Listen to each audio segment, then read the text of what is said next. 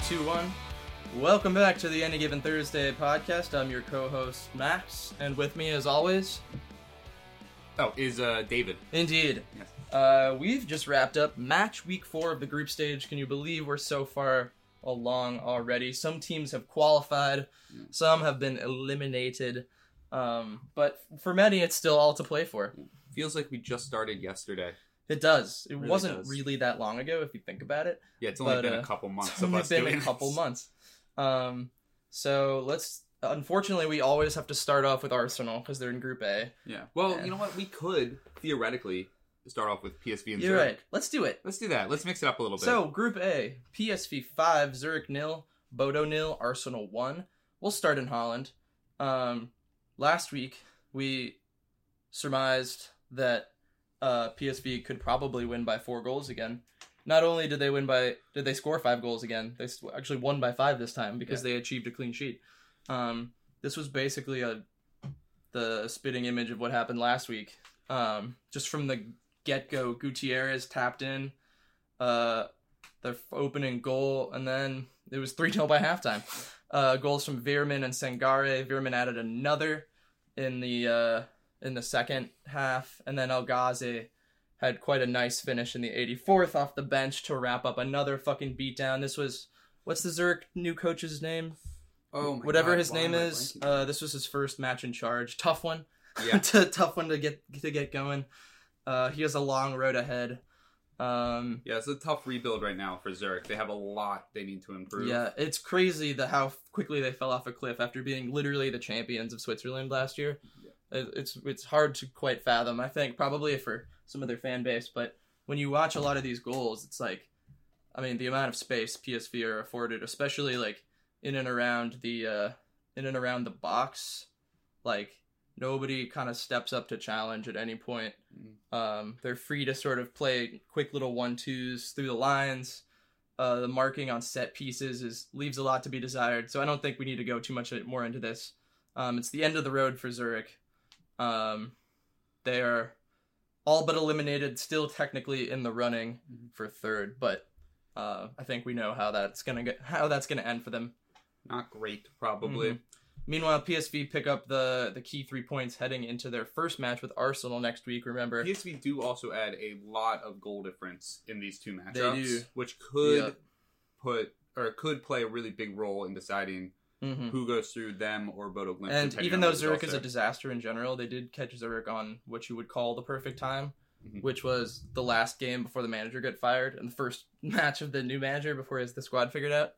So maybe they'll put up more resistance against Arsenal and Bodo. I don't know. Yeah. But speaking of Bodo, uh, nil Bodo one Arsenal.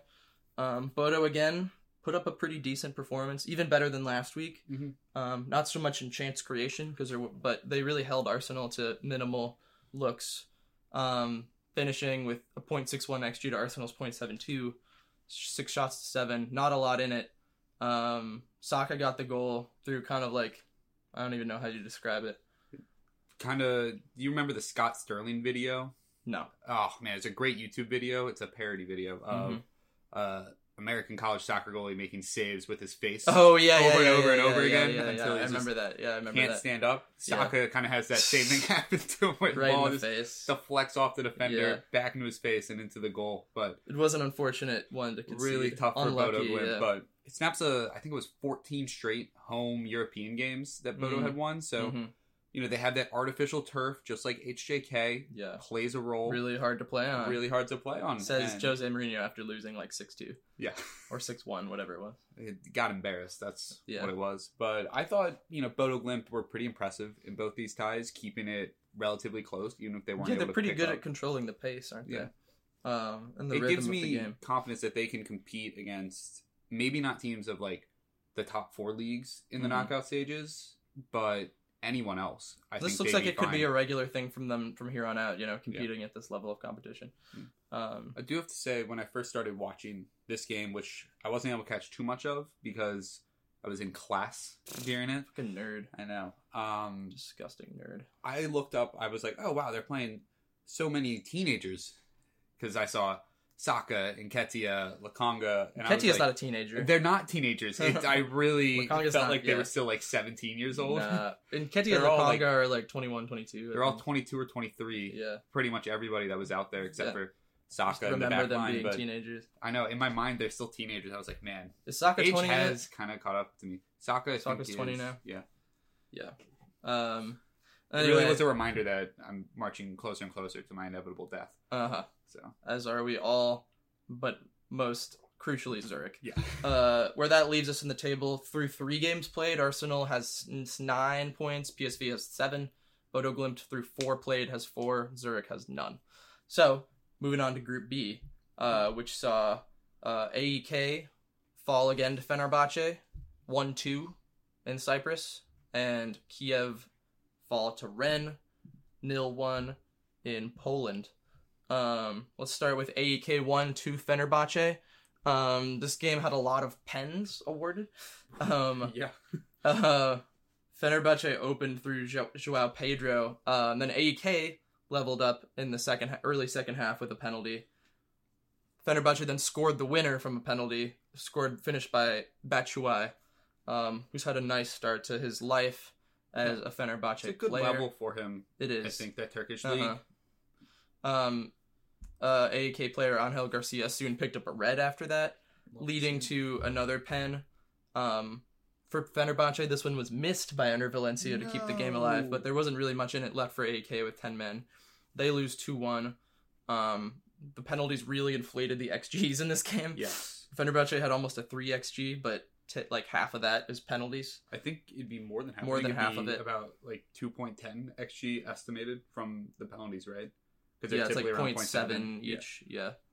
I know Um, it varies a little bit based on 0.7, some 0.75 factors, each. Yeah. So I'd say it would be like it would be Yeah, half, be a lot. halved the XG, and the and AK wouldn't have had much at all in front of goal if not for the pen. So this is about about a fair result, kind of similar to last week. Um, And then Rennes take out Dynamo Kiev one nothing. It was Christopher Wooh woo! Right off the start of the second half. it's his 40th first goal for the club. He's a 21 year old center back they bought from Lens like six weeks ago, Mhm. the, the end of the transfer window. Uh, promising young center back came in, uh, rotated for this game. Um, good for him. I feel like you could attach the adjectives promising young to literally every player Yeah. on Rennes these days. They Yeah. seem to The find French so league many in good general. players. uh, promising youngster. Uh, yeah, not much to say here. Kiev offered frighteningly little today. Um, 0.19 xG from six shots. Um, you know, they're just really struggling to find any sort of attacking prowess in this competition so far. Yeah, in these games, uh, this group is really. I think it's going to be completely decided in all likelihood on October 27th, the next round, when Rennes play Fenerbahce for first place in the group, and Kiev It'll play probably be a draw. Larnaca for Yeah, third place. right. Um, yeah, if AEK, uh, yeah, as it stands now, Fenerbahce and Rennes on 10 points, AEK, Lan- Larnaca on 3, Kiev on none. Uh, so yeah, if Fenerbahce and AEK Ren- picks up a result against Kiev. They clinch third. Whoever wins the Rennes Fenerbahce game will be in great shape. Fenerbahce has the tiebreaker, I believe, because they The tiebreaker is. Oh, no, they drew, goal didn't they? difference. Yeah, they drew. so they drew. So, So the they have the tiebreaker tiebreaker by one goal Yeah, but difference. Yeah, if uh, so, if you win that game, you win the group. Yeah. yeah, and if it's a draw, then it'll come down to goal difference on the last day. hmm Which with the buys actually would be kind of an interesting scenario to see them Yeah, I think so, really yeah. trying to pour goals in and like looking up the scoreboard to see how many more do we need. You know, kind of a fun scenario. we'll see what happens next week. Meanwhile, in Group C, uh, Betis and Roma played to a one-one draw in Seville. In Seville, um, and Ludogorets defeated HJK at home 2 0 in Bulgaria. So Betis won, won Roma. Um, Sergio Canales uh, had the had got got the game off and running in the 34th minute. Uh, it came from a Roma giveaway um, in in their own third, in their defensive third, and then a really unlucky deflection off Ibanez. He is sees it flies pa- fly past Rui Patricio.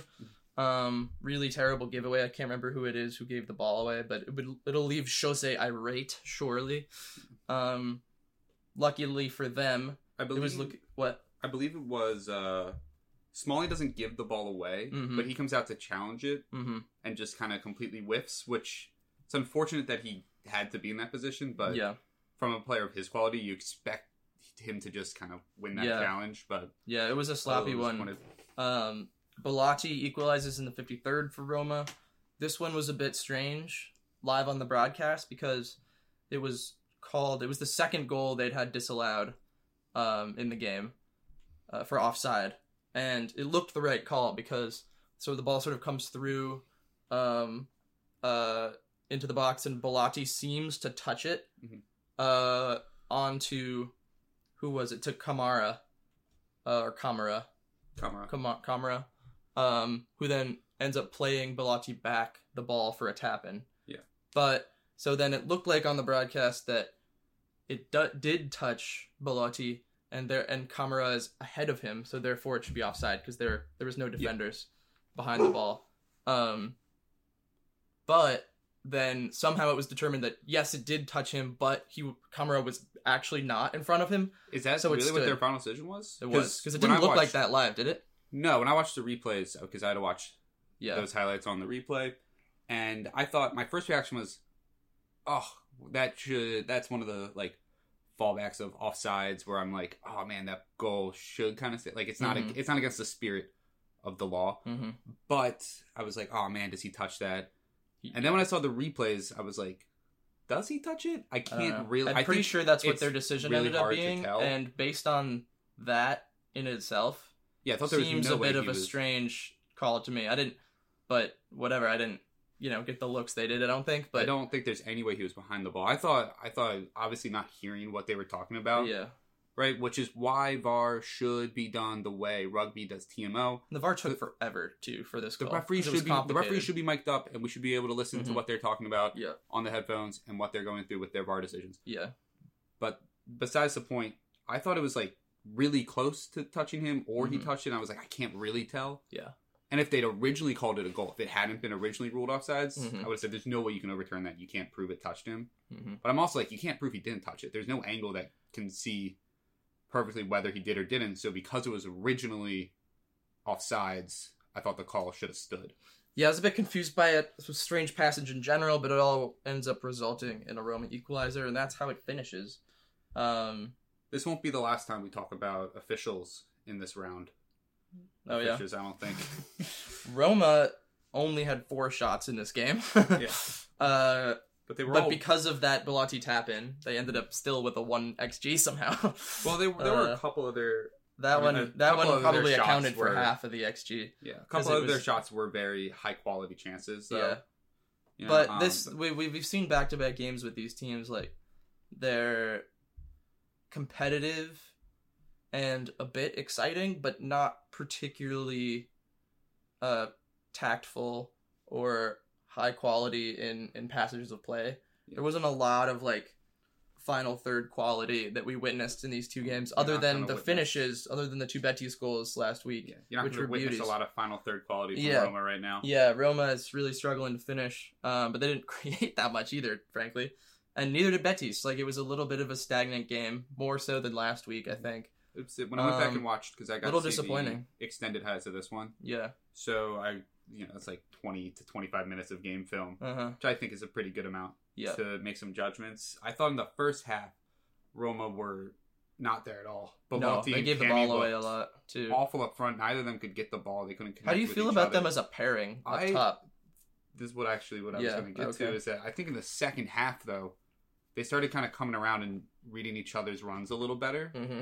and understanding when one person could drop to go get the ball and play the other through, Mm-hmm. or when to involve players like Pellegrini coming from the midfield. So I think it can work. On paper, I wouldn't like I wouldn't say that would make a lot of sense. no, they both seem like out and out single strikers. Yeah, like they do similar things. yeah. But, I do think yeah. the second half they kind of came around to looking like a natural, not natural pairing, but competent together. Which and I know they're be a good missing. I know they're missing key pieces in their in their like midfield creation, Mhm. which I'm sure played a factor. But I would have liked to see them push for the winner a little bit more because, like, drawing is. I mean, yeah, it's a key point still, but you know, now now they're still in a tough situation because Ludogorets beat HJK Yes. in Bulgaria 2 0. This was pretty straightforward win for them. Um, our our boy Rick scored off a counter attack. Rick. Uh, Best they- and they get their revenge on HJK from not winning last week. Um, don't really have much to say about this other than uh, it gives Ludogorets keeps the advancing to the knockouts in their hands. Um, even if they lost to Betis next week, um, a result at home against Roma on the final day would see them through. Yeah. Um, so look out for that. And Roma have to go to HJK, and we know Jose's experiences on On artificial turf, turf, yeah, it's it's, aren't the best. it's got him before. Uh, so Group D uh, saw a really exciting game um, in Belgium between St. Gilloise and Braga that finishes 3 3. And Union Berlin gets another tight 1 0 win over Malmo. Um, so in Belgium, um, this game sort of went off the rails quickly in all the best ways. Uh, Vitor Oliveira, or Vitinha, uh, on Braga, uh, had a scored in a what was a really calamitous moment for the for the St. Gilloise keeper. Um, he hits the ball sort of straight at him, Yeah. but it does, to be fair, have quite a lot of spin on it. Sort of, and it, and it curls to the left to the goalkeeper's left, but the goalkeeper sort of I don't even know how to describe it. He like tries to scoop it underhand. And then realizes he should be putting his hands out like in proper goalkeeping form, yeah. and then it just sort of slides clearly, right past him. clearly misread it. Yeah, you can see him shift all his weight over to the right Really the strange. coming like at his left side. Yeah, But you're a professional goalkeeper. You should it's be really able strange. It looked a little bit like an like that. an eight year old Yeah. trying to field a shot. Um, it was an unfortunate way to go to, to go behind, but five minutes later, Boniface um, equalized only for Braga to score again. This time a header from a free kick, and then Vitinha to find his first half hat trick. Um, to which at that point I wrote, "What the fuck is going on in this game?" in my notes. Uh, there was a huge gap in the St. Gilloise defense. Vitinha just slips on through, dinks it over the go- the keeper, um, and uh, what uh, Nico from the Our favorite from our, Golazo. our favorite guy from Golazo, the the broadcast said um, about finding the gaps there. Vitinha says, "Sure, I'll swim like a little boy in a pool." Just the weirdest thing I heard on television this week. Thanks for that, Nico. um, at that point, after that point, Let um, me give Roy Hodgson a run for his money. yeah. So Braga go into half up 3 1, but St. Gilloise come out fire in, in the second half. Just four minutes in the second period, Dante Vanzeir uh, scores from a corner, and then Boniface again uh, on the double um, finds the ball after more, some more bad marking on a cross. Um, and then we sort of went back and forth. People had kind of equal opportunity to win it. The XG was both over one for both sides. Um, really thrilling stuff. And uh, I think in the end, a pretty fair draw. Yeah. I've been really impressed by Boniface Yeah. so far this year. and St. Gilloise in general, huh? Yeah, Boniface was one of the big question marks I had for them Mm-hmm. coming into the season. It was like I don't know too much about him. It's a big step up in league quality for him, Mm-hmm. and I think he's answered pretty much all those questions. At least in European play, he's been very clinical when he's had to be. He doesn't need a ton of chances to score. And that's Yeah. what you want from a striker. And I was impressed with their with their home crowd as well, even though they can't actually play in their normal home stadium. They have to play at a nearby ground, and it wasn't like totally full, but it was quite loud. Um, There might not be many of them, but god damn it, you're gonna hear them. Oh yeah. Yeah. I'd say it was a fair result, um, and it puts St. Gilloise in the driving seat still in this group. Um, meanwhile, Union Berlin one, Malmo nil. Um, this was kind of what you'd expect from an Union Berlin game in Europe. They had all basically all the chances, even though Malmo had a lot of the ball. Malmo only managed three shots for a 0.1 xG today. Wow. So they had not a sniff. Uh, Union had a 1.5 xg. Um, that was a little bit inflated by a penalty, but they did have they sort of had all the chances in this game, but nothing like direct. You know, a lot of like big half chances or, um, but they did earn a pen, which, uh, Knoche put home in the 89th minute. They just about deserved it. Um, they I've stayed in this group simply by beating Malmo twice, one 0 Yeah. um, but they're gonna have to do more when Braga comes to town next week. That said, they are only a point back now, and and uh, it's back in their hands as to as to their European fate. Um, Yeah, if they beat Braga, the narrative on them in Europe this season gets completely turned around. Right. So yeah, and they they they need that.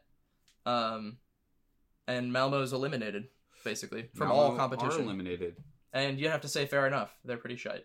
Yeah. Uh, uh, so let's move on to Group E. Oh, and uh, oh no, Union are not guaranteed to go through yet. So, No. but they are guaranteed at least Conference League play. Yes. So our Correct. Union and Braga. So our love affair with Union lives on. Yeah. Um, Group E saw United take care of Omonia just 1 0. Just barely. And Sociedad have an easy, comfortable 3 0 win over Sheriff. Um, let's start at the Theatre of Dreams, where Scott McTominay's 93rd minute winner sees United win by one against Omonia for the second straight week. Um, they had a 3.6 xg to point to Omonia's point two and 34 shots, 13 on target to three shots and one on target. Um, I just want to stay at the very top here that the Omonia away supporters were a joy. They were a joy. There was a great video of them so in loud. Manchester before Yeah. the game. I think it was the night before even. Just like having a great time out at a plaza. Everyone's happy. Nobody's Great. getting in fights. Like, this is what away fans should be. They were Yeah. incredible. They were so loud. The longer and longer Omonia held out in this game without conceding, like the louder you could hear them from the top corner. It was pretty remarkable.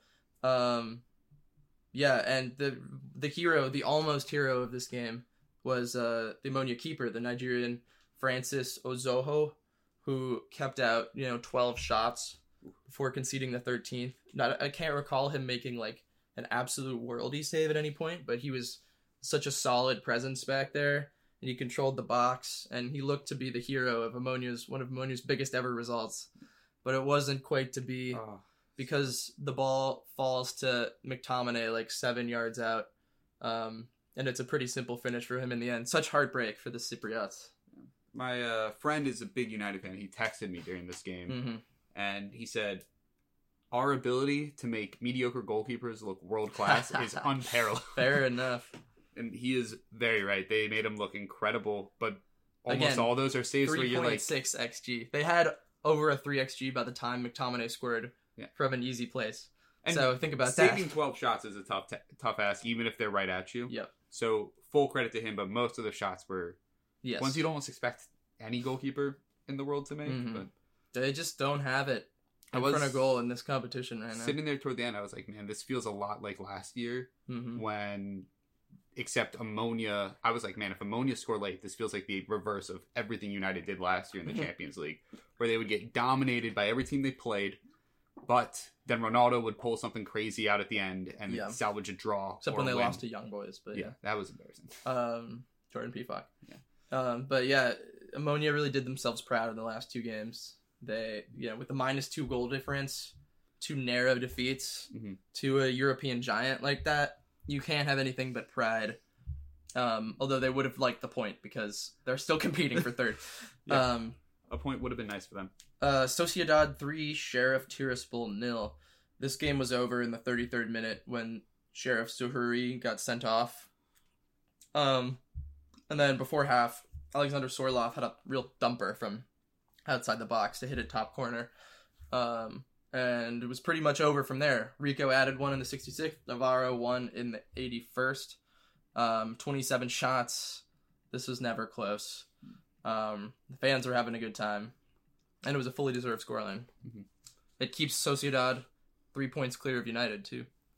Yeah. Um, so when you know Manchester visits on the on the last day, uh, they should have it in their hands, assuming they get a result in Cyprus next week. Yeah, but we've seen Cyprus a- play well, so who knows? They will only need a draw in that game, I think, regardless Mm-hmm. of what happens with their Cyprus adventure.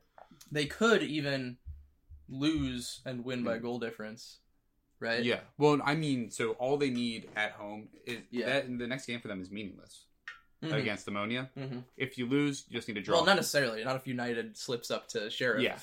But I think, you know, from a Sociedad perspective, Yeah. you're saying doesn't really matter. United will probably be Sheriff. Yeah. So we'll just need to draw in the last game.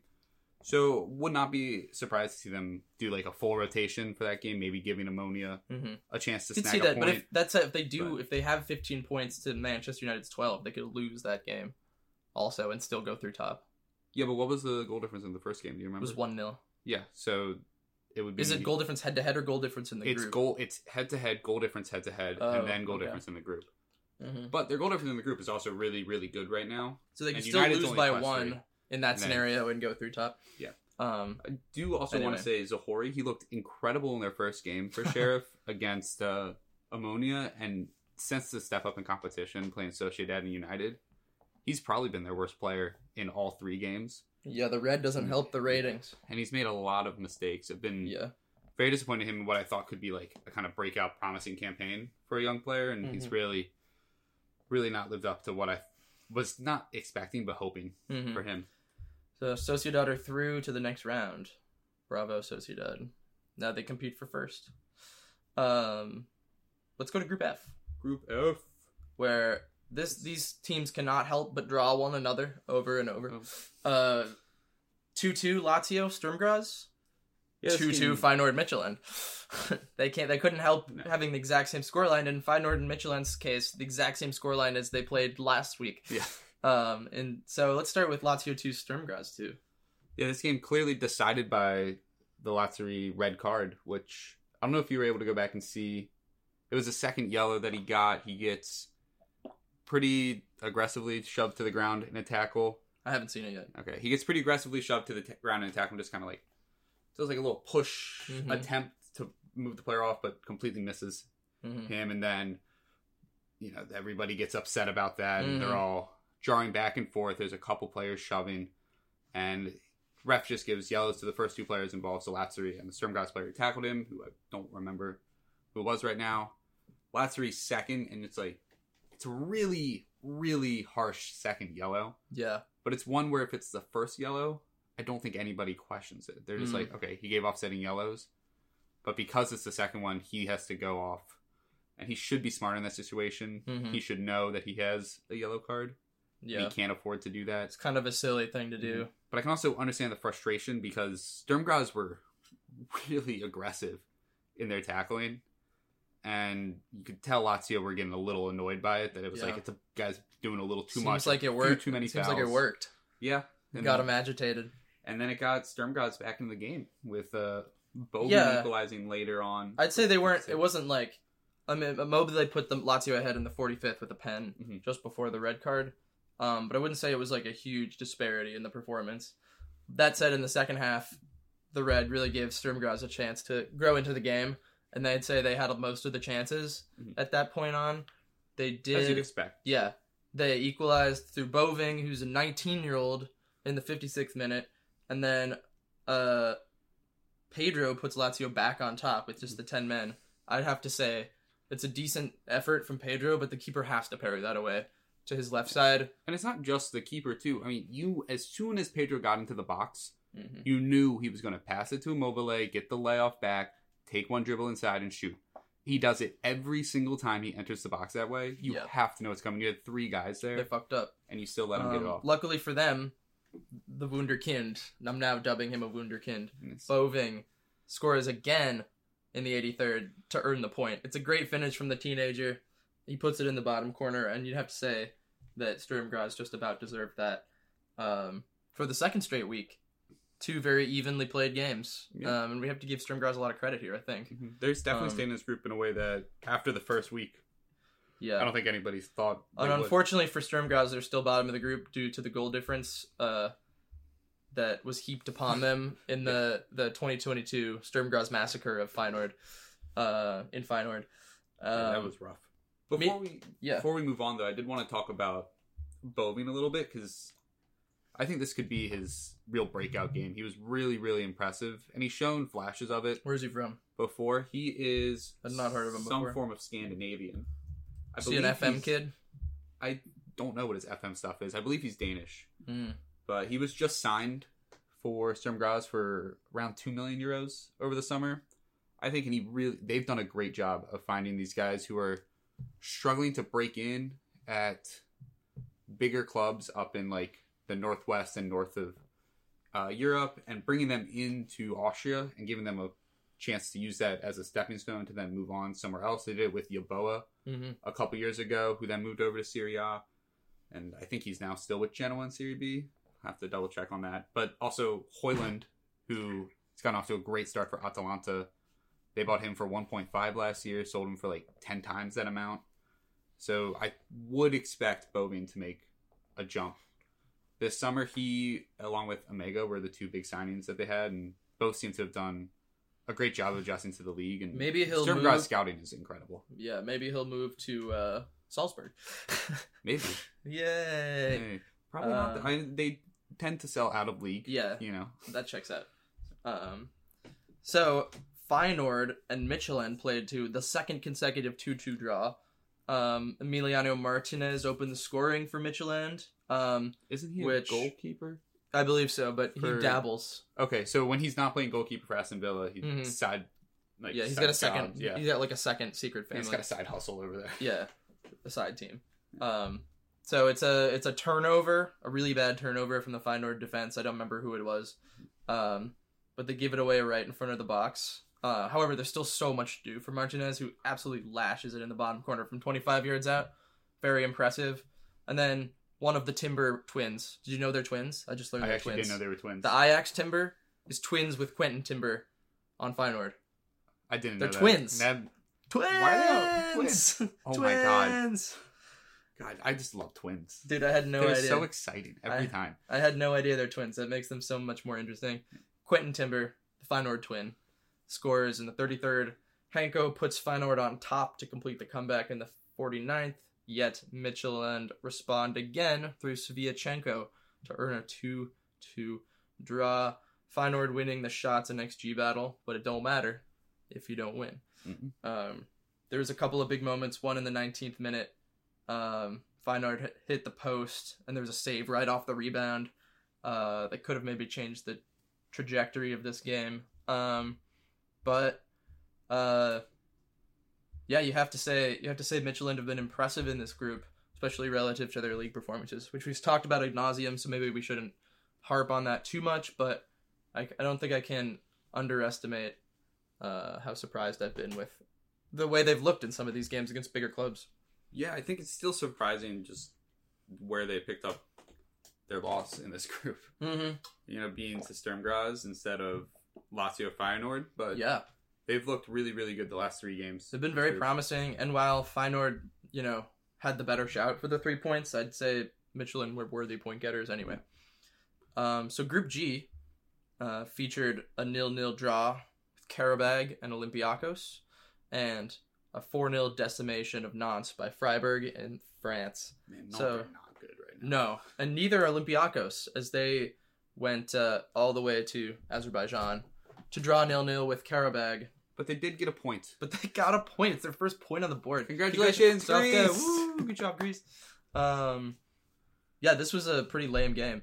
They had low XG numbers, very few shots. Uh, this is a stinker. It does break Qarabag's six game win streak, though. Mhm. So that was in all competitions. So Olympiacos, clearly pretty tough opponent. hmm And Qarabag will play in a European knockout stage. They qualified for at least the Conference League now. And Olympiacos will not. Out of the Europa League. They- Yeah, the Europa League. Yeah, You know, they could still beat Nantes. they could. Very possible at this point. Yeah, because Nantes look Because Nantes were really bad. They lost 4 0 to Freiburg, as I said. Um, and this wasn't like a PSV situation where they heaped on early. It actually came late. Lukas Kübler put Freiburg up in the 26th. Um, and that's right after Nantes hit the post and uh, and came close two times in the opening 20 minutes, but they actually looked decent. Mhm. Um, but then it got worse from there because they Freiburg scored twice, or excuse me, three times in the last 20 minutes.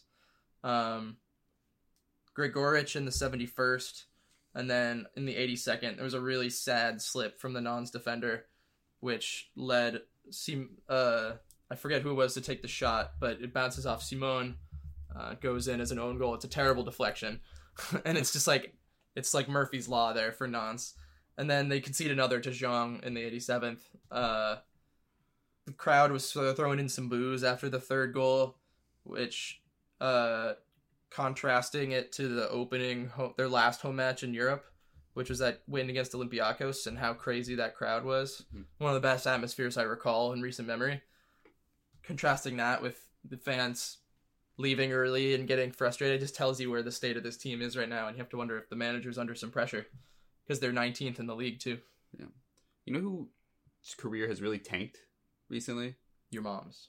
Uh, no, she's doing fine. She's still doing the vaginas. yeah, she's doing fine in her career. Nice. She's actually getting promotions, and she's still she's doing great for herself. How about a woman getting promotions? Yeah.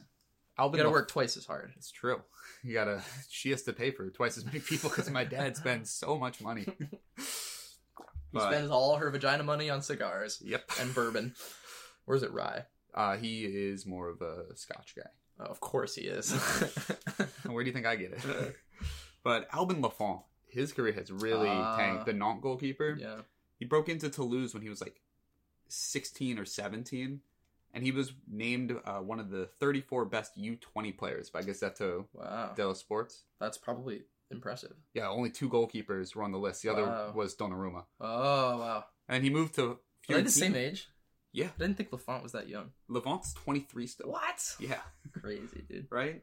He moved to Fiorentina for like Toulouse have a good have a I almost said farm system. Fuck, I'm thinking about Academy- baseball. Academy. Thinking about baseball, I'm sorry. Yeah. But he moved to Fiorentina for 7 million and now is just like Mm, got replaced by Dragowski, whose career has also kind of fallen off a little bit since classic. going to Fiorentina. Classic Fiorentina. Yeah, both of them are behind Killing careers since yeah. And he went on a loan for two years to Nantes, and they made the deal permanent because they were like, he's been okay. Mhm. And this year, he's been Not so good. really bad. I thought. I Yeah. feel like every time I see him, every time I see Nantes score, I'm like, or not get Mhm. scored against, I'm like, could Lafont done better on that? It feels like he should have done better there. Yeah. Their uh, their mental fortitude seems to be suffering as a unit right now. Mhm. Freiburg took full advantage. They lead the group with 12 points, um, qualifying for the knockouts. Uh, Karabag with seven, Nantes with three, Olympiacos with one. Uh, technically, second is still to play for, but you have to think it's really going to come down to third between Nantes and Olympiacos. I Um, mean, Nantes do play Qarabag, so I think there's a chance if they beat Qarabag. Qarabag have to play Freiburg. yeah, it's, I don't. uh, It's hard to see that right now. It is hard to see that right now. Qarabag looks so much better than Nantes, Uh, which is kind of a crazy statement to say. Yeah. For the final group in the Europa League, we have Group H, which saw Ferencvaros dispatch Red Star 2 1 at home, and Trabzonspor beat the shit out of Monaco 4 0 at home. Um, so let's start with Feren- Ferencvaros 2 1 Red Star.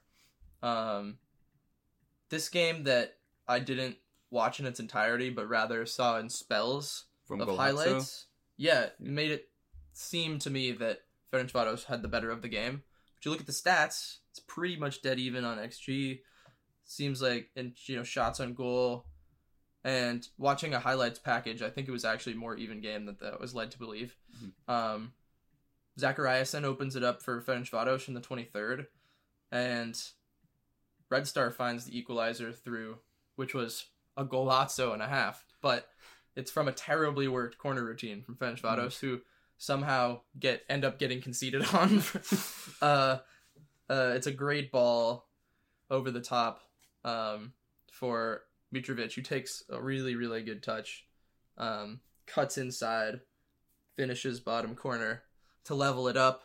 The game sort of went back and forth, chances on both sides, but the winner came from uh, header in the 61st minute um, from May May Mmaee. May. I don't know how to pronounce that, but it was a powerful header off a corner, um, and it really puts Ferencvaros in the driving seat here, um, as they are top of the group now with nine points. Hmm. Uh, Red Star, meanwhile, suffering with three, and their backs are up against it a little bit. Um, partially because Trabzonspor beat the shit out of Monaco 4 0 Yeah, which did. puts Ooh. those teams both on sixth in second and third. Um, this was another bad result for the French. um, looking Been a at lot of looking at XG and stuff, you would not have guessed this was a four 0 result. Let here, let me read this out to you and see if you can guess which team had 0.86 XG and which team had 0.2 XG, 82 XG. I- We have shared Yeah, notes. so I can't. Had I can't in 0.82 good XG. Monaco had 0.86 XG. Trabzonspor had 15 shots. Monaco had 17 shots. So I think know. what's really telling about these stats though is that Trabzonspor had nine of their 15 shots on target. Indeed. That's a great percentage. it is. Whereas Monaco only got four of 17. So Monaco's shots are just But the stats wouldn't not shooting well, necessarily yeah. tell you that this was a beatdown. Mhm. Um, and to be fair, it wasn't until the second half. Um, crucial part of the setup today is that Badiashile wasn't available for Mm. Monaco, so uh, Sarr comes in for him, and it didn't go great. Um, the opening goal was the uh, the anti Golazo of the day. Um, it- and to be fair, it wasn't really Sarr's fault, but it, it does go off of Sarr into the goal. Uh, Nubel gets a back pass in goal, and he tries to play out wide, and meanwhile Sarr is trying to hustle back into towards the six yard box to give it the second option, Yeah. um, in the build up. Um, but Nubel manages to kick it straight into Sarr, Oh, and it bounces into the goal. Oh, no. totally Poor guy. unpressured, literally no pressure no press. Um, so that's a really shitty way to give up a goal. Uh, then the second goal is, you know, it's always hard to tell with zonal marking whose fault it is necessarily, but Mhm. Star is the one that gets beaten in the air for that for a Wow. headed goal to go down two 0 and then the third goal was just a really nice tricky free kick from Bardhi, um, which in which he goes underneath the wall, uh, into the bottom corner near side because they don't have a, a Leo Messi type. No, or you know the the Leo Messi defense of Yeah. lying lying on the ground. I A worm. like I've heard cro- worm. I've heard like crocodile. Crocodile, I don't know what the official term is. We'll have to ask. worm, crocodile. We'll have to ask some British person because Yeah. apparently they have they have the all the rights. They have all the It's- rights. If they don't things. use the term, it's wrong, and we're Uh. bad for coming up with our own terminology. uh yeah so it was over after that lovely free kick from Bardhi however then trezeguet scored also in the 69th minute nice um that time you have to say right back vanderson was to blame uh, he couldn't handle a lofted through ball over to trezeguet he sort of like knocks it off the end of his toe Yeah. and it falls straight to trezeguet which is a and he finishes well but it shouldn't be in that position so pretty much all the goals were avoidable um and good day for Trabzonspor though. Uh, Yeah, you gotta take they what's move, given They move you. up into second, Yeah. They did a good job of taking what was given to them, taking advantage of hmm Monaco's mistakes, which and is the after most important thing. after losing uh three one, I believe, or it's three 0 I think it was three 0 Uh, remember last week they Yeah, lost in Monaco thanks to uh, Maxi Gomez getting sent off really early. Yep. Um, yeah, was They get their full on revenge here, and they actually. Uh, crucially, get the better of the goal difference with Mhm. that fourth goal. yeah, so that they have the tiebreaker right with now. Monaco now. Yeah. So that's big. Yeah. Um, and this group uh, promises to be, I think, one of the more crazy heading into the last two games. Literally no idea what happens in any of the next Yeah. fixtures. This will be up for decision on the last day. Oh, absolutely. guaranteed. Absolutely. So be Um, exciting. So that'll do it for the Rio Europa League. Why don't we Why don't we head off to the Conference League? Yeah. how do you feel about that? I always like going to the. you like going to the Conference League It's like going on a little journey, and that's always Uh-huh. fun for me. or a long journey if you're going to uh, some of these countries? Uh, Group for A. Group A, Fiorentina 5, 1 Hearts, Başakşehir 3, Nil Riga. Lots of goals here, lots of beatdowns. Uh, Yeah, Fiorentina just really needs to play Hearts every week to open up their scoring record. Seriously, I, it's crazy that you know after the first game, I was like, maybe this gets the ball rolling a little bit. You know, they get used to seeing the ball in the back, and then that kind of breaks that spell. Then they wouldn't put the stinker Mm, out against Lazio, where they did exactly what they normally do, which is create a ton of chances they don't score. But now they come back and they get five, so maybe Yeah. now gets the ball rolling. You Yeah, know, Jovic and- gets a sight of goal, his Mhm. third for So- Fiorentina. yeah, him and Gonzalez, I believe, lead the team with three goals Yep. apiece now. And Nico Gonzalez has only played like yeah, a third of their games. uh, yeah, he was on the double. Uh, Baragi scored. Baral scored. Uh, they were up 4 0 at halftime. This was another ugly one for poor Hearts. Um, my question, though, my big takeaway from this game was that uh, for some reason, after goals, Fiorentina at the ground plays, they do like the air horn, like, and then like and then the song goes la la la la la la la la la la la la la la la la. Oh, and I'm like, what the fuck is this? Like a ray? Is what is this Cancun? like, what's so lame? What are they doing? They're a historic Italian club. Have some class. Okay, so actually, I have a theory. I have a theory for why they do this. It's because Fiorentina peaked in the '90s, yeah. right? So since they peaked in the '90s, what was taking Europe by storm in the '90s? dance and house music. It's So, so, they're trying to bring that back. to the air horn. Come on. Yeah, it's so they're trying to bring it back to get the players to think that it's still the 90s, and by putting on that shirt, it means you can go. They should have to forfeit just for playing for that after five, after subjecting fans to five, of those. Oh man, Ridiculous. Maybe that's why I've never heard it this year because they never score. it's crazy because Uh, you think of like the most like classical and artistic cities, and Florence Mhm. is probably up there. And yeah, Oh yeah, it's goal one of the most is, like- famous for being for being an arts yeah, and culture capital. and yet their goal song is just like some '90s I know, right? sounding like dance music. God, yeah, it's like the? Eng- it's like English being on vacation in Malaga kind of Yeah. music. Um, meanwhile, Başakşehir took care of Riga. Um, goals from Turic or Turuk uh, and Chuka uh, see them still stay atop of the group. They're on ten points. Fiorentina on seven. Hearts on three, and RFS on two. Um, we've pretty much confirmed who's going through in this group. You'd have to think. Yeah, but Başakşehir are confirmed. It's guaranteed. They can't miss out. And Fiorentina just needs Hearts to drop Mm-hmm. Yeah. points or to get a win. Yeah. Mhm. The good news for Hearts is that they get Riga again next week, right? Yeah, but then they also have the Başakşehir. Right, So- right. That's not good. But, you know, going to six points, Fiorentina can lose to Başakşehir, maybe it gets interesting. But no, it's probably over. Um, and I, it's enough said for that, I think. Speaking of things being over, in Group B, West Ham's campaign is over. They have qualified. So Woohoo! Along with Congratulations. Başakşehir. yes, Um, congratulations to them. Silkeborg took a step today as well. Mhm. Remember last uh last week when we were like, "There's no way Steaua Bucharest will lose five 0 again this time at home." Yeah, it's like going home. They have to put up a better fight. Five right? 0 again, Oh, again, five 0 again. Like, what are we watching? Uh, surely it couldn't happen. And yeah, Silkeborg had 2.8 xg. Bucharest actually, like the stats say they should have scored at least one, Mhm. but wow, how do you concede 10 goals to Silkeborg in two weeks? That's just we- they're not even worthy of our time. Um, and they're basically eliminated, although not officially. Uh, and yeah, West Ham two, Anderlecht one. I gotta say, we I think we said earlier in the week that just maybe, maybe Anderlecht. No, we were not even talking about them. We were talking about Austria Vienna. We didn't say anything about Anderlecht midweek, so don't listen to me. But they uh, back-to-back weeks, you'd have to say they put up a bit of a fight. Yeah. They didn't uh, embarrass themselves. They kept it close. They the two one was maybe a little misleading because they got a consolation pen late um, to bring it back to two one to up their xG. But again, they didn't. The they only conceded two goals to West Ham this week that were really well taken. Mhm. One was a Benrahma free kick. The other was a Jarrod Bowen finish, top of the box, top corner. Like they're really good goals. Um, they didn't give up anything easy.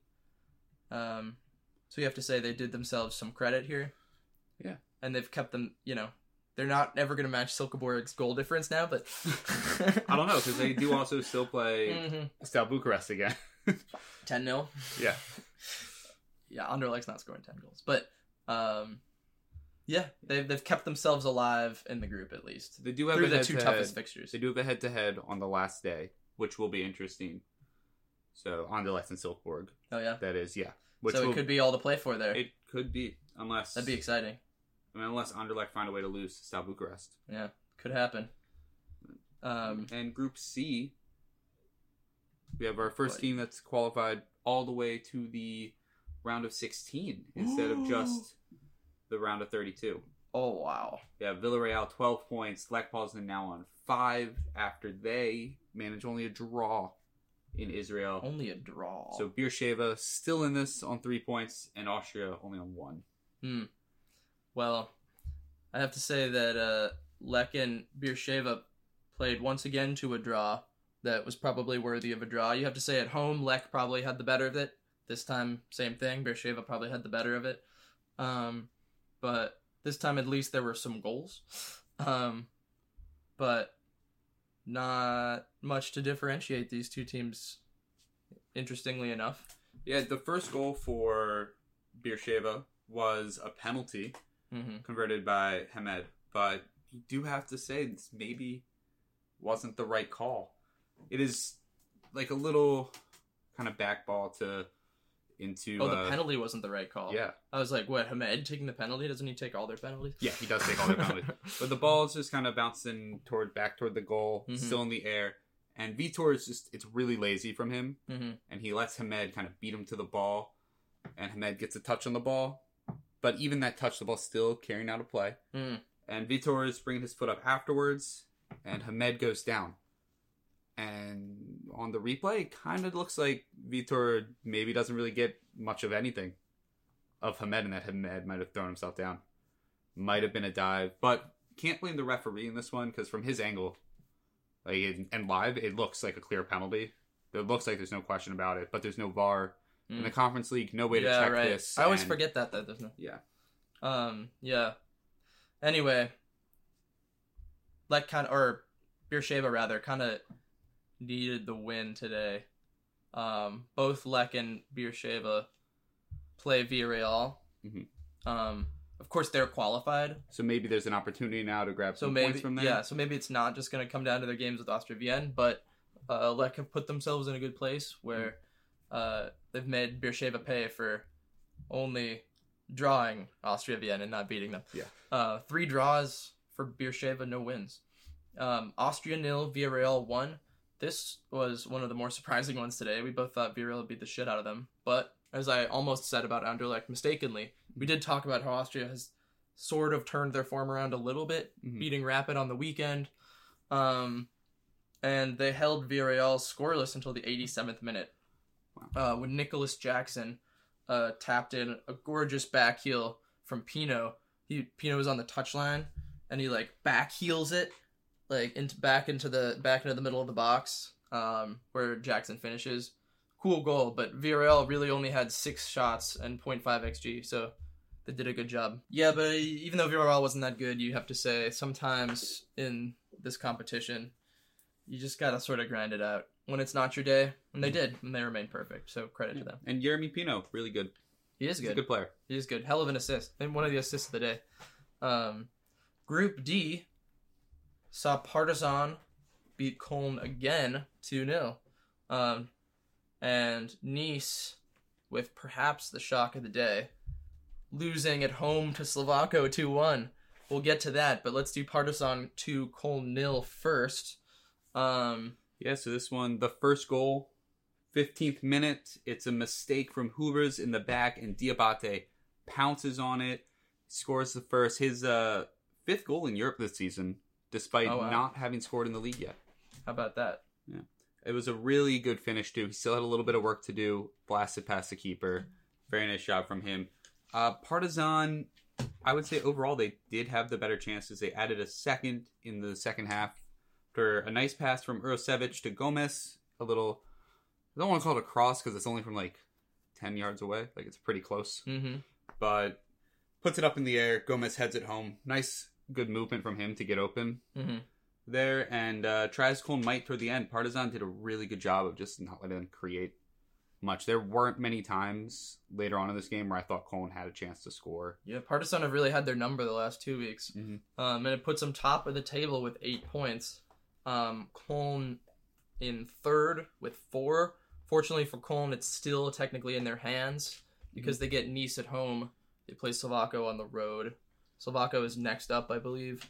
Um, but as we're learning in this group, Slovácko are no pushovers. No, they Uh, are not. Now are also in with a chance to qualify. They're on four points. They beat Nice in Nice. Um, we've talked about how they had a couple of good performances already. The draw at home to Partizan, which they should have won. Uh, playing away at Cologne well, only losing 1 0 to Nice last week. And now here, the only goal they concede to Nice is actually a really, really shitty um, deflection uh, which is super bullshit and unfortunate. Um, nice, meanwhile, didn't have their normal atmosphere. They're serving a stadium ban because of the Cologne game, Shame there was a lot of fan teams, unrest. Yeah, I think. um, but the real winner of the day was a Slovácko keeper, Nguyen. He had a couple of key saves, and in particular, he ate Delort's lunch money today. Yeah. Because uh, there's a trio of chances that Delort, you back him to score on at the very least one of those three chances. One um, is uh, he saves down to his left on a Delort shot in the box to keep it 1 0. He saves uh, Delort well on a really long free kick in the second half. That's a great strike from Delort. Um, and then again, the biggest one on a 1v1. Um, he gets a big hand on it, keeps it out, um, gives Slo- uh, gives Slovakia a chance to come back in this game, which they did in the 75th minute through Tomic. Um, Casper, right before Kasper Schmeichel had mishandled a shot that almost led to Slovakia's first, but it came anyway later. As I said, Tomic, edge of the box, right side, fires left corner.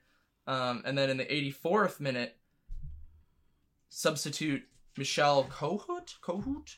I don't know how to pronounce that. Sure you did fine. Kohut, yeah, sends a really, really good ball in behind Nice's line um, into their defensive half. And uh, the defender of all people, Kadlec, runs in. And then Todibo seems to have taken him down as and as the last man. But there is some question as to whether it was a foul at all, I think. I don't think it was a foul. It sure looks all. soft. It's. I think it's just. Definitely in that in that it resulted in a red too. It Mhm. turns out to be very harsh. Yeah, I. I don't think I would have blown a whistle at all in Mm-hmm. that situation. And I understand that if you call the foul, it's the last man. hmm You know, you kind of have to give the red in that Yeah. situation. But it's just light shoulder to shoulder contact. and that probably doesn't get overturned just because VAR because you need the definitive proof or whatever. Mhm. But Yeah, it's also that would be something that VAR would look at if it wasn't the Conference League. It's kind of a judgment call, so I don't know if VAR would Mhm. actually be able to Yeah. intervene I don't it think because it- there is not clearly- necessarily clear and obvious. Yeah, there's clearly upper body but- contact, but it's really it's not a ton of contact, and it's just shoulder to shoulder. I don't think it should have been called a foul. Yeah, It reminded me a bit of the controversy in the Milan Chelsea game, where it's like you can understand why a referee calls a foul in that situation, and then because he calls replay, a foul, you're like soft. Yeah. you're like okay, like I guess you kind of theoretically have to give a red, hmm but the punishment way outweighs the crime in this situation, just like in that one. Yeah. And it's a similar thing where I think the majority of people probably wouldn't have even hmm blown their The whistle. there. difference in the Milan game is that that was early in the first yeah, half. that was 15th this was the minute. 85th was- minute. So even then, you think, okay, well, whatever. Like, There goes well, we can win. see out the get a tie. next eight minutes or whatever. However, Slovácko score from the resulting free kick, Yeah. um, and it's a bit of a clever routine, I have to say. Uh, the Slovácko players line up a wall uh, next to the Nice wall, um, and then duck. It's not exactly a revolutionary technique, but it's really effective because it blindsides Schmeichel and creeps in the corner. It really good one of those execution. techniques that rely on your opponents making a mistake, hmm and Nice did. They wall kind of opens up a little Yeah, bit, just enough for the ball to get through. threw him off. Um, you have to say this is one of one of the biggest results in the history of the club. Yeah, going to Winning away in France is huge for them. Uh, congratulations to Slovácko. Check out our club spotlight on Slovácko, Oh, yeah, available on one. our feed. Um, and you know what? They're in last, but they can advance now. Mhm. They're four still points. in They're it. still very much only one this. point behind Nice. Um, and they get Cologne next week, so we'll see what happens. Yeah. They're not a they're not a, necessarily an easy out, not a pushover. Uh, Group E, man, we're only at Group E. Sees sees Apollon defeat AZ Alkmaar one 0 and Vaduz fall in the last minute to Dnipro two one in Liechtenstein. So Apollon one 0 AZ. Um, the o- only one goal here in the 32nd minute. Uh, Apollon managed just 0.23 xg in this game, um, but uh, to AZ's 1.14. But they they they they got it done. Yeah, good. You have to say, even though AZ were unlucky on the day, they've been riding the edge a little bit in this group so far, where they had some close results. Mhm. Um, so maybe this is a bit of karma, or bidding, getting dragged back to the mean a little bit. And they were probably due for like a little bit of a wake up call to sharpen up the performances. Um, so you know this, this they could have qualified today, but they didn't. And Apollon just about stays in it. Yeah, it looks like the luck kind of ran out a little bit. They got finally got bit for playing a little too close to the sun. Yeah, Mixed like three metaphors in. yeah, that was a lot of metaphors. I wasn't gonna. I was just gonna move past it. Yeah, I kind of combined a lot of them together. It's it happens. I was just gonna move past it, but uh, but yeah, let's move past it. Let's go to Vaduz one, Dnipro one, two, Dnipro one, two, two, one, Vaduz one, Dnipro. Um, the Ukrainian club won two to one over Yeah. the Liechtenstein club. This is yet another example of a game where Vaduz outplayed their opponents. Frankly, they had the better chances. They had more chances. Uh, had more than an xG more Wow. than than Dnipro, uh, and double the shots. Um, they created a lot of good stuff, but they lost it late in the 91st minute, um, and that basically eliminates them Yeah. even though they're still within a shout, but it's highly unlikely. And it's a shame because if they had won this game, then all of a sudden we would have been in for a very interesting Liechtensteinian uh, Yeah. pursuit of glory. they would have been but second. And I just, I just don't want this. I just don't want the fairy tale to end. I don't want to stop Yeah. watching them, so it makes me sad. I've no offense to Pro. Super, yeah, who are also you know dealing with their own Yeah. great story as well. Those probably would have been the two most exciting clubs to have go through this group. But instead, Mm-hmm. AZ are just like a normal Dutch team doing well in a conference league. Yeah, still first in the Group, Eredivisie yeah. Oh, it's true. Great as it story. stands. Uh, group F, Djurgardens took on Ghent and they won 4 2 over the Belgians. And Molde go to Ireland and scored They scored twice, twice, 2 two times. in Ireland, taking them. out Shamrock. Uh, Shamrock actually opened up a little bit. And Shamrock had two thirds of the ball at one point in this game. yeah, they had 19 shots that's crazy. and uh, didn't work out. They go down to nothing. I think they knew going into this that they needed a win to try to to stay something. relevant in this group, and Mhm. weren't able to get it done. They're just a little bit behind the rest of these teams, but their European campaign is now over. Unfortunately, well, they still have to play two more times, but they cannot qualify out of this group anymore. That Molde have the tiebreaker, but Djurgardens, I think, another really, really strong performance from them.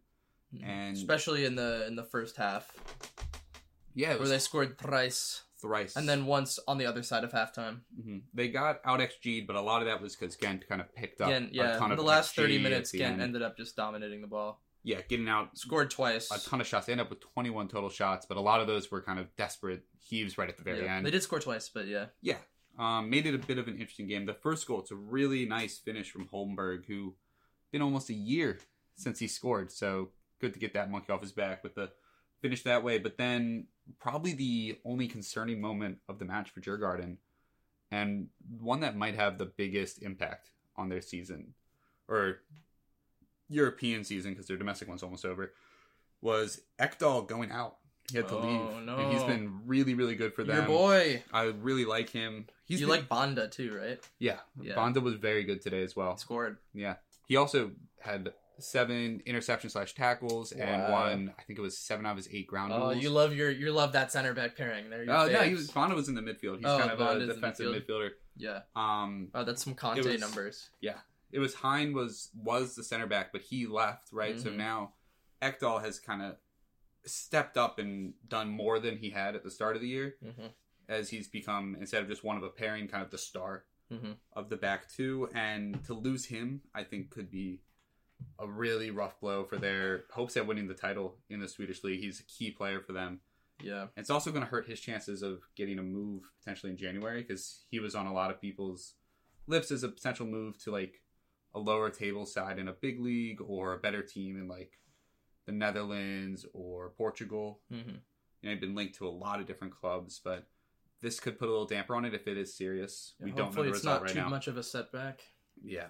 Um, but I do also the big difference I think in this game was the clinicality of Gardens. Every time they had a chance, it seemed like Hmm. they made it count. Ghent hit the bar twice in the first half, so they were getting close. They were getting in the right spots, but they weren't actually able to get the ball into the net. Whereas Djurgården should have saved some of that for Hacken last weekend. Yeah. Well, it would have taken a little more than that. They got dominated. Burn. But Djurgården now qualified, and then um, also want to point out Torunarigha. He had a rough day. He Hmm. was supposed to be marking Asoro most of it, and Worst of just worst couldn't keep up eleven. the speed. Yes, very much so. Um, all right, let's go to Group G then, hmm where Cluj defeated Slavia Prague again, this time 2 0, and Ballkani lost at home to Sivaspor 2 1. Cluj 2 0 Slavia Prague. Seemed like yet another example of Slavia Prague kind of bossing the game and the chances and not finishing. I Uh, think it's like we talked about in our previews that Cluj are better in this competition, at least when they just set up shop. When Yep. they just say, we're going defensive, hmm you have to try to score against us. We'll Yep. maybe hit you on the counter. We might not even try. But this time they did get a couple. It was Cluj- early penalty. Cluj had four shots today. One was a penalty, Mm-hmm. and they scored two goals. Uh, We also want to give our Slavia uh, had 23 shots, no goals. Yeah, I think we do need to give our thoughts to the fan who had to. The game had to be stopped because of a fan suffering some type of injury or medical. Unclear on what the what anything yeah. was going on. We weren't able to join in and see what was happening right when it started, but it is just you know unfortunate. We hope that they're okay. yeah, they stopped the game for a bit. Mhm. Um, Ballkani won, Sivaspor two. Uh, unfortunately, no romance for Ballkani today, like there was last week in that thrilling four three fixture. Uh, this actually puts Sivaspor up to second on seven points with Cluj, Ballkani and Prague on four. Um, Ballkani had the better of the game in the first half. It has to be said. Armend Thaqi scored again in the 36th minute, but Sivaspor really grew into the game in the second half. Had the better of the play then, Mhm. took advantage with an 81st minute winner. Um, I, I hate to say it, but seemed just about deserved. Um, puts Sivaspor in a good position. I wanted I wanted the I wanted Ballkani to, to see this game through, um, but now they're they have a mountain to climb. They really do. Uh, but you know if they get the win against Slavia Prague, it's really all to play for in their final game. Then hmm So Again, Slavia Prague week- should still be the best team in this group, like like immeasurably. I think like it's crazy that they're on the bottom of this group. I really Uh, a but that's little, the conference league for you. Been a little disappointed by the Czech teams overall. I think throughout this Slovácko, how dare you? Slovácko have been awesome. Yeah, but it, Slovácko have only been awesome kind of sparingly. You know, yeah, they've been great. they've They're I mean they're a tiny team. You know, Yeah. they've been awesome. but when they've been good, they've been really good, and when they've been Mhm. bad, it's been kind of rough to watch for them. But then uh, Slavia not looking great, kind of brings down the air of the Czech teams, and they didn't do as Mhm. well in qualifying as you would have liked. Slavia, but- yeah, they just can't score Slavia. Yeah. It's weird. Um, but yeah, let's move on to the final group, which is Group H, uh, the most prestigious and f- infamous of all groups. Sees saw a thrilling three-three draw with Slovan and Basel in Slovakia, and a win two-one over Pyunik. Nailed that one, Max. Good job. Pat on the back. Um, that leaves Basel on top with seven, Pyunik with six, Bratislava with five, and Zalgiris with four. That's a nice little linear setup there. And it means that anything could happen in the last two games. Um, in Bratislava, three, three with Basel. Um, we started off with a couple of pens in this game that saw us level at halftime, but then Slovan surprised us. Maybe it shouldn't surprise us because Basel sucks right now too. Yeah. Slovan goes up And three George one. Kucka's an incredible player Um, who deserves more credit for his career. Indeed. Um, Slovan goes ahead in the second half via corner, and then the second, the third goal comes from a through ball, which catches out a Basel high line, and Slovan looks like they're good to go. Right, they wrapped it up. However, Never. Zeqiri for Basel came off the bench and scored an equalizer. Um, after a Diouf second for Basel, Slovan will be kicking themselves here. They seem to have it in the bag. They let a team that's struggling to score um, in league basically hold on to first place in the group. Um, they could have had it all, David. They could have been in first. Could have had it all. No, they couldn't have been in first, but they could have had. wait. Mm. Yeah, they would have. They would have been in first. You're Yeah. right. You're right. They would have been in first. like what? Big missed opportunity for them. Um, and also a missed opportunity for Pyunik, who how they did remain in second, but they lost at what had been a winless Zalgiris so far. Mhm. Um, as I'd hoped, we saw a little fight from Zalgiris. They played well at home, um, and got a deserved two-one win. Uh, the it was sort of route one stuff from them on the two goals. The first was a was a flick on from a long throw in the box. Uh, the throw wasn't in the box. The throw reached the box. Uh, and the I second think you was should be allowed to take a throw in from inside the box. yeah. Create a The sec- new dynamic. It'd The second fun. was a thumping ball from the keeper. He just sort of lumped it up to midfield. A couple of flick ons. It's bad in the back of the net. It's in the net. it's like a League One goal, Yeah. and that's great. What do you think of this rule change? All right, instead of corner kicks, Yeah, you get a throw in from where the ball went out. Um, So if it goes out right next to the goal, you got to throw it in from right next to the goal. If it goes on over the, the, bar, touch line. Yeah. Yeah. if it goes over the bar, On the relative where s- touch line area where Where it went out. Yeah. Okay. if it goes over Yeah, the yeah. bar, you got to throw it back in over the bar. Mm. So you have to be behind the goal because you can't stand in the goal. Yeah, that that's would interfere with the goalie. Yeah, If the ball lands in the crowd, you have to throw it from the stands. Yeah. You have to. Yeah, it's To like climb lacrosse. up. You have to go get the ball. Yeah, you have to get the ball. There's only one and ball. then you play it from where You have you, to find the fan that's hiding it from you. Yeah. Uh. See, these are these are the things Boehly needs to be promoting, not the silly all yeah. Bully ball. Bully ball. Yeah.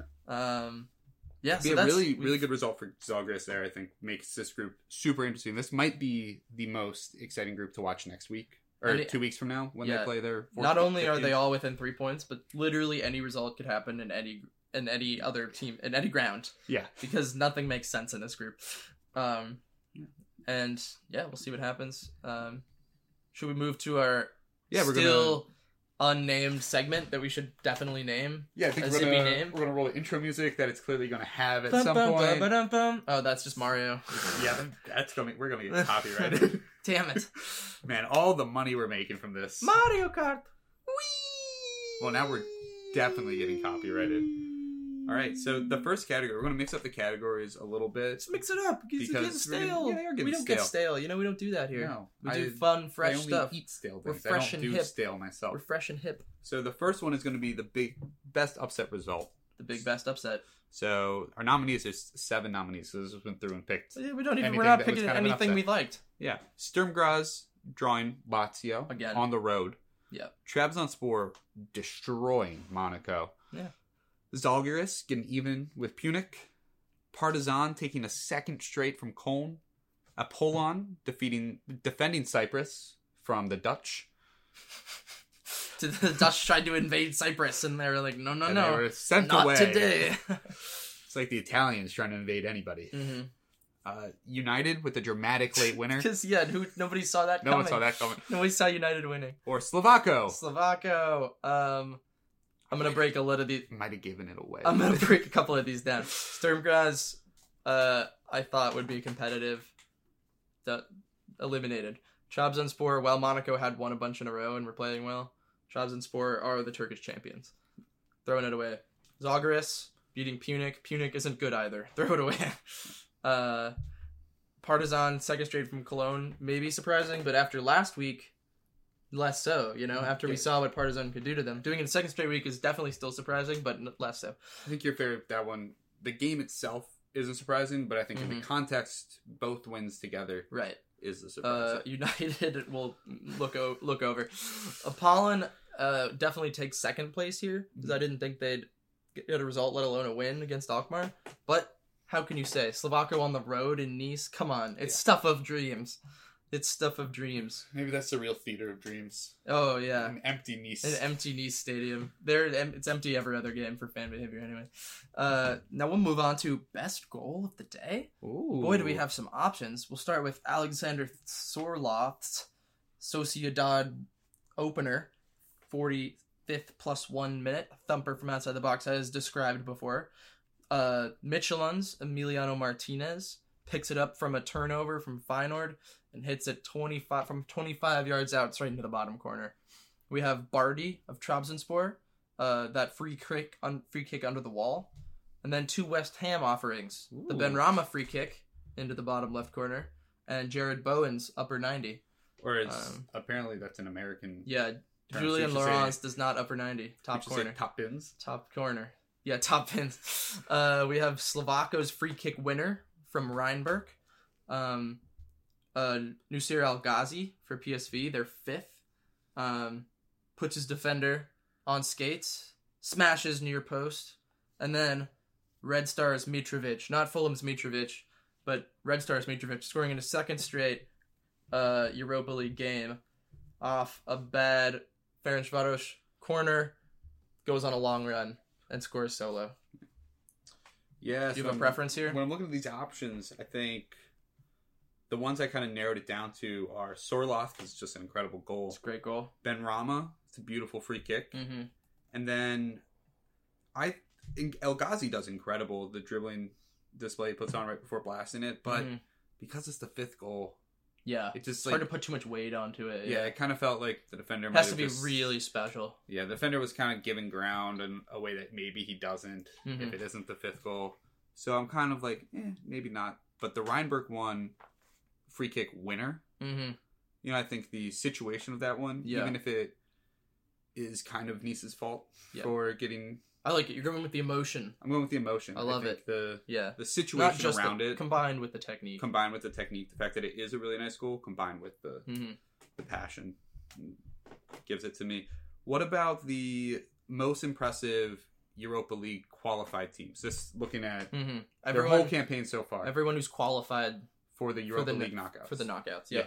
So their whole campaign, not just today. So we have Fenerbahce, Rennes, Freiburg, Sociedad, and Betis.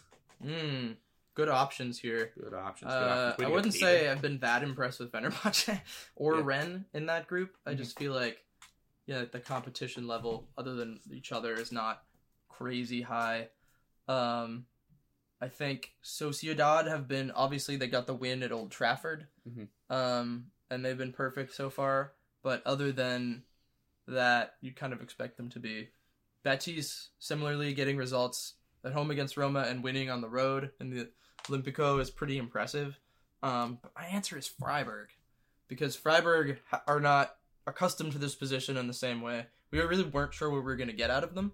You know, like Yeah. last year we didn't get great showing from Berlin. This year we're not getting great showing from Cologne or Berlin or Berlin. You know, there's just like you don't know what to expect necessarily from a team with little experience, Mhm. and they've passed every test with flying colors. They've been really clinical, and they've sort of grown into the competition too. They look better and better. Um, and even though some of these teams are a mess, like Nantes and Olympiacos, you have to say they've taken, they've really put the hammer on those guys. So I'm gonna go ahead and say Freiburg, the Yeah. newbies. I think I was going to agree with you. They've also they've only allowed one goal so far. Yeah, they've been super good. they've been really on good. both sides of the ball. Yeah. Um, they look like somebody who could actually a team that could actually go pretty deep in this tournament. How do you feel about conference league equivalent? Most impressive teams qualified for the for the knockout stages of the conference league. Yeah, so that gives us Djurgardens, Villarreal, West Ham, and Başakşehir.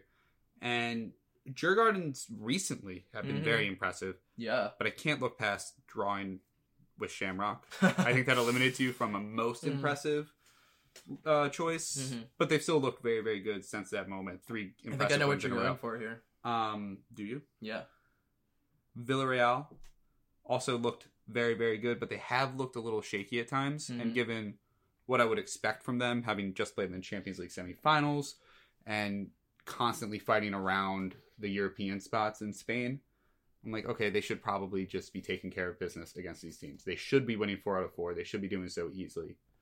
And they've made it a little tricky for themselves at time. West Ham looked a little sturdier, I think, than Villarreal. So Mhm. I'd put them above Villarreal. but not overly impressive. Not overly impressive, especially because and you know they went to the Europa semis last year, so there's Yeah. a lot of expected of them in this competition too. Also, yeah, and they're also one of those teams that when you look at like the top five or top four leagues, and like Mhm. I guess this only applies to the top four leagues, not the top five. That seventh team, that's always kind of like West Ham are usually fighting around that spot, so it's that should be a team that comes in and does well in this competition. Yeah. so that's why I'm going with Başakşehir. Başakşehir, I knew it. I knew you. yeah, I think like they've just done everything really, really well. They yeah. do have that draw, but you know, I think the performance against Fiorentina Yes. compared to expectations for them coming in was Yeah. super impressive. I agree. They they they've been overall very impressive. Mhm. Um, also, no goals allowed yet. that's amazing. Yeah. Their defensive record holds up in the in the league mostly too. Mhm. Very few conceded. Um, why don't we do country that won the day? One of our favorite segments. Yeah, Um, our options are England, another perfect day, even though you know it's like they should all win. Yeah. Um, Turkey, big day for them. Four for four. We've been, made a lot of fun of Turkey in this podcast so far, but Sivaspor, Başakşehir, Fenerbahce, and Trabzonspor all won today. Spain, Sociedad and Villarreal, and Betis secured qualification in addition. Um, but again, um, really only Betis is a was at, in doubt. Um, Denmark, uh, Midtjylland got a ro- big road draw. Silkeborg another five 0 domination. Uh, who are you going with? Mm. So I don't think it's close this week. no, I don't think it is close this week. I think it, it could be close this week. Spain and Denmark. It could be because we choose, so we could say stuff. anything we wanted. That's true. uh, and England, they were. On. Come on, England. Come on, England. Score some fucking goals. Football's coming home. They had a perfect day, so that puts them clearly up in the running. But Yeah. you do have to say they were kind of like expected wins Yep. for all three of those teams. And I think Turkey, the performances they put Yeah. in, really good. The only one that was in doubt at all at any point was Sivaspor, hmm and they're They had what, a pretty like, dominant they're day, like yeah. 15th in the league there And they're anyway. So they kind of need it. Mhm. So yeah, the league it's huge for the league, and especially with the struggles that Greece and Cyprus have had in the actual group stages, Mhm. kind of reasserting their control over the yeah, Eastern and having no Champions League team this year. Exactly. You know, uh, was- yeah, saying screw the Byzantines. The Ottoman Empire is here to stay. Turkey's still better than they Greece. they took a big step. I'm not going to touch that. Uh, finally, we'll do the country that lost the day. Yeah, we only have three nominees. Yeah, nobody one. was totally putrid today. You know, Well, these three weren't very good. Not very good. So you had Switzerland with Basel dropping some very gettable points, Mhm. and Zurich getting destroyed again. Yeah. continuing. To It's almost like Switzerland just wants to disown their own champions now. yeah. It's just like, Switzerland are don't lump, be- don't lump them in with us. Come on, They're going to be in this a lot because they only Yeah. have two teams, and Zurich. One of them Zurich. Yeah. Luckily for Switzerland, Zurich will soon not be in it anymore. Yeah. Uh, the Netherlands, they went one one and one, but all three were very winnable matchups, and I Mhm. think they should have won at least two here, probably. Yep. And then France, you know, Rennes had a good day; they qualified, but Yeah. Nice lost at home. Monaco and Nantes get just Yeah. embarrassed. The answer is clearly France yeah, it's France. It was a tough day for France. Yep, it's I never. feel like we've been saying this a lot. it's always a good day. It's either France France or Italy day. every week. yeah, they're big countries who just they Yeah. don't get up for group stage games. It seems like, yeah.